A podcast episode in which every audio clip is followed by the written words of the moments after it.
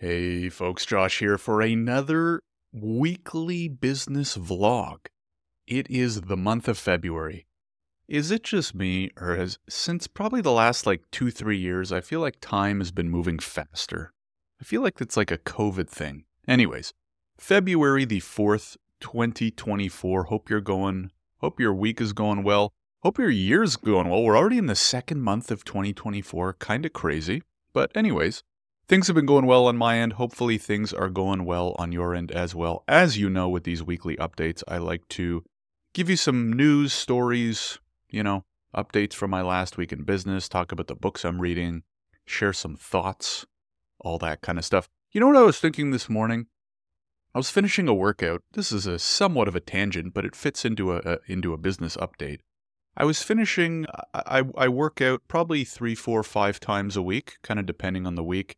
And I was listening to the Founders podcast, which I highly recommend if you haven't listened to it before. It's quickly become my favorite. As many of you know, I already enjoy reading biographies and autobiographies of entrepreneurs and business people. And this is basically the podcast version of it, right? I'm not sure if you've heard of the Founders podcast, but, anyways, highly recommend it. I'm not affiliated, right? Wish I was. Anyways. And I was listening to an episode on Charlie Munger, and I was finishing, and I get back up, and I'm, you know, having some water, making my coffee. And I'm like, damn, we are so advantaged these days. Now, here's an interesting. Okay, so hold on. Let me share my my thought, and and now I'll just realize that it can also be an, a disadvantage in some ways. But we have we've never had so much information and resources at our fingertips, right? I can wake up, I can start my day, I can go right down to the gym, get a good workout in, and the entire time I'm listening to an educational podcast about one of the maybe smartest and most successful business people of the last, you know, century. And I'm just gaining all that wisdom while I'm working out before I even start my day, right? And it kind of made me think, and maybe this is a weird thought, I don't know. You you you guys can let me know what you think. And I was like, wow, we like we've never lived in an age like this where I can just click download within 10 seconds the episode's ready, stick my AirPods in with no cords and go work out and for like 40 minutes just listen to gold, like pure informational gold in terms of like life and business lessons, you know what I mean? Like 30, 40 and and more years ago, they didn't have access to that kind of stuff, right? Like when Charlie was growing up, obviously they had books, which apparently he he read a lot of, right? Charlie and Warren Buffett and all them did a lot a lot of reading. But, you know, when hopping on the bus, when hopping in the car, when taking the subway, when going for a walk, when working out, we can just have these earphones in our head or whatever you know, pull up a book or or a blog or a vlog or whatever and be intaking such valuable information. And I wonder how that affects things like success rates, right? Like for example, maybe it's become more competitive because there's more people and there's more businesses. But are more business owners more successful because we have access to more and better information? I don't know. Now, the flip side is there's so much information that f- focusing and attention spans have probably become more important than ever, right? So again, if we go back to like Charlie, for example, when he was growing up, there were no, well, there were, but there there were no like apps. There was no TikTok staring at him. There was no YouTube Shorts staring at him. There weren't all these crazy ads and stupid videos, right? There's a lot of great videos and podcasts. There's a lot of stupid videos and podcasts. So I don't know. That's what I was thinking this morning, which was like, pardon my sip of water, which is like, if you're strategic about it and you make a conscious effort to ingest smart, helpful, intelligent, useful information, you can just learn so much, right? The other thing was I was listening to this podcast on 1.2, right? 20% faster. So within like a 30 minute workout, I'd basically learned like the key life lessons of Charlie Munger, right? Which is kind of crazy. Before I even sit down at my computer to start my day or whatever, you know, whatever you're doing that day, if it's a weekend or a weekday, I've already ingested 30 minutes of incredible life lessons from Charlie Munger, right? Anyways, food for thought. I don't know. Maybe that's helpful, maybe that's not. But again, I think more importantly than ever, we also have to be aware of the opposite, which is so many people, I think the average is like people spend three, four hours a day on their phone. What are you doing on your phone? Are you scroll- scrolling through TikTok? Are you looking at Instagram? Are you fighting with people on Twitter, right? Are you going down Reddit rabbit holes that may not be so valuable, right? So again, there's so much at our fingertips, we just have to be careful with the tips of our fingers and how we are using them. Anyways, some deep thoughts there to start off the episode. Now, in terms of my week, it was a pretty interesting week. Why? Because it was much more of a product focused week for me. It's kind of like, you know how everything always happens in batches? Well, this week, all of our product stuff is coming to a, I don't want to say close. Two big features are coming to a head at the same time, which is, of course, how it happens, right? We have two engineers at Visto building, you know, different features for our immigration software, which is great because we're launching new features faster than ever. And of course, we have t- each of them is working on a pretty great new feature that I'm very excited about. So I think the month of February will be big for us. The problem is there's like the, the interesting thing about building tech, especially when it's something niche and relies on a domain expert. So for example, we do immigration tech, which means you kind of need an immigration expert to work in tandem with our tech workers, right? Our tech workers are not immigration lawyers. I'm the immigration lawyer. So it's an it's a fun team exercise where you have your software developers and engineers building the tech and you have your immigration lawyer in our case kind of ideating and helping design and helping think about how it should work from the user perspective and then the software developers go off and build it, right? which means there's a little bit of back and forth, right? I help in the initial stages with the design, then they go build some stuff, then they come back and we review and we test, then they go back, blah, blah, blah, right? Now, the interesting thing about this week is that two, you know, two big features are coming to a head kind of at the same time, which is not a bad thing, but it it means I have to spend a lot more time on product than I normally do, which I don't mind because I really enjoy working on product, right?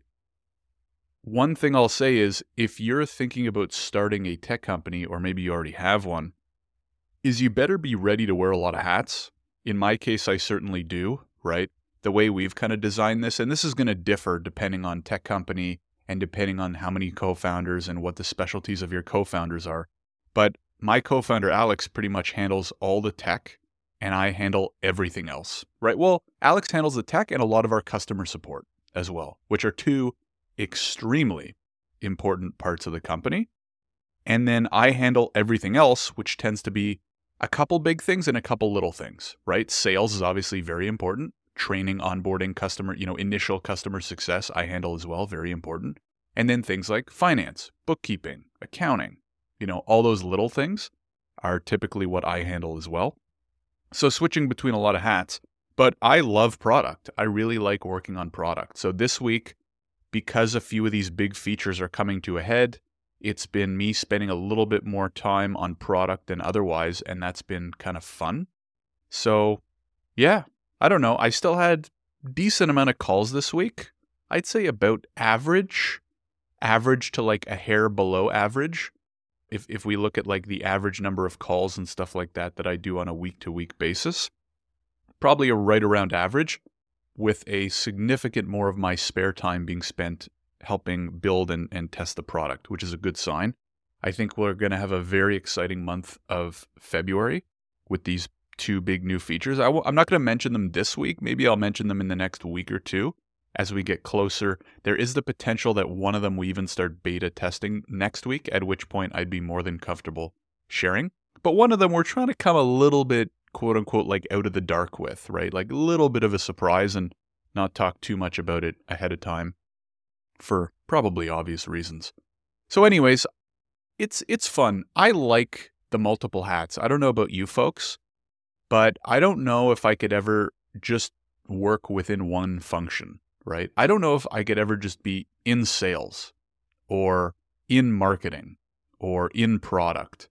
What I kind of like is being able to switch gears and ideally manage multiple elements of the business, right?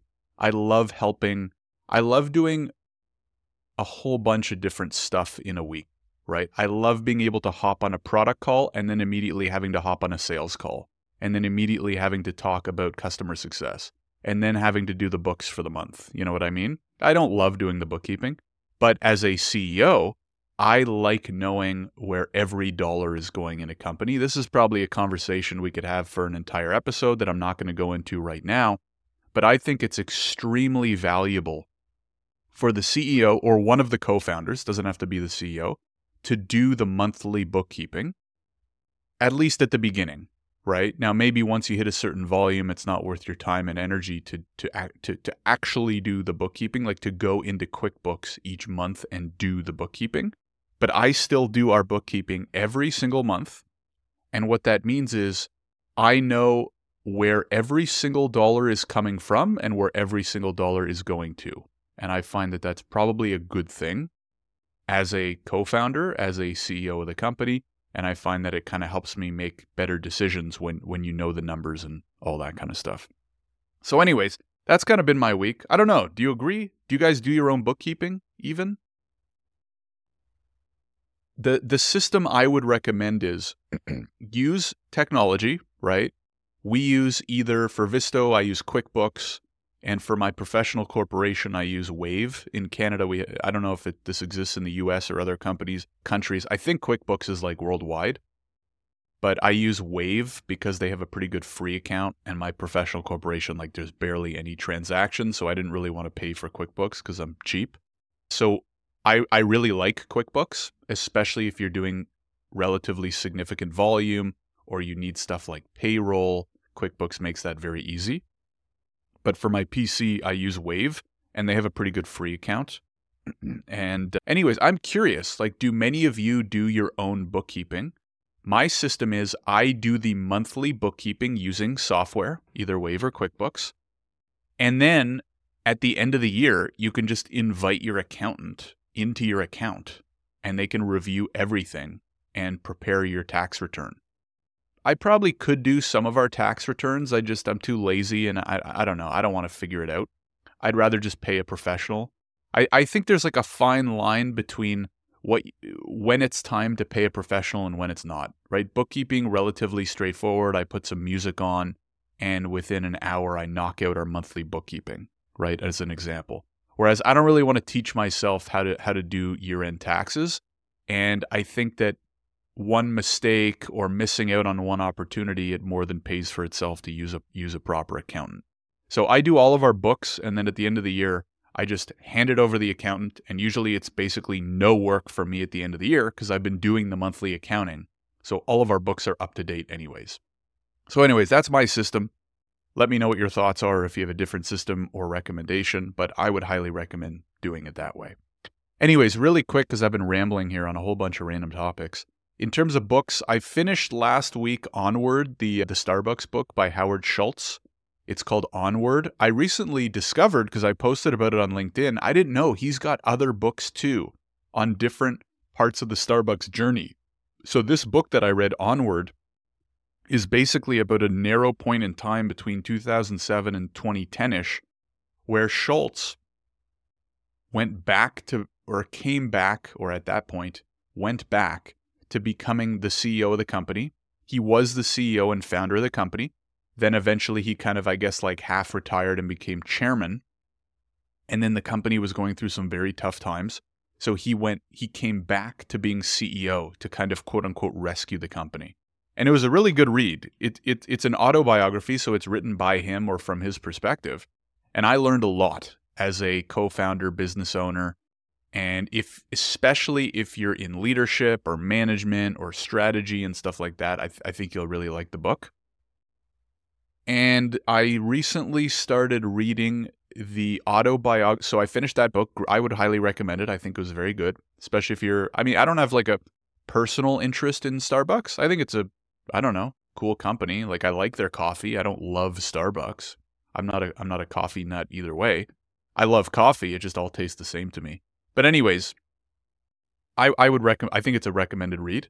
And what I started reading was the, I got to look up the name now, the autobiography of Lee Iacocca, who is the former president of Ford and I believe Chrysler. I haven't got to that part of the book yet. But basically, yeah, it's called Where Have All the Leaders Gone? No, is it? I, don't, I think that's another one.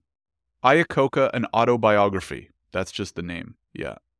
I- Iacocca, an autobiography by Lee Iacocca with William Novak. I guess was like the, you know, the ghostwriter or what. I don't know. Whoever the heck helped him write the book. Anyways, he was formerly, excuse me, the president of Ford, and then I think becomes the president or CEO of Chrysler. I haven't got to that part yet. It's a really good book so far. I really like it. I'm probably 35, 40% of the way through.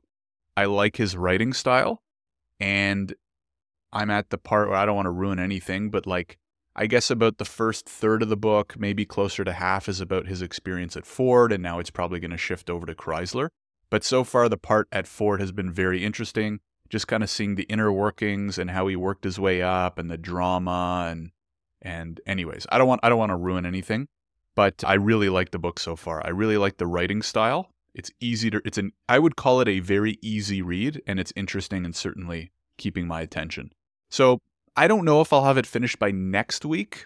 I might. I, am reading it at an above average pace, I would say.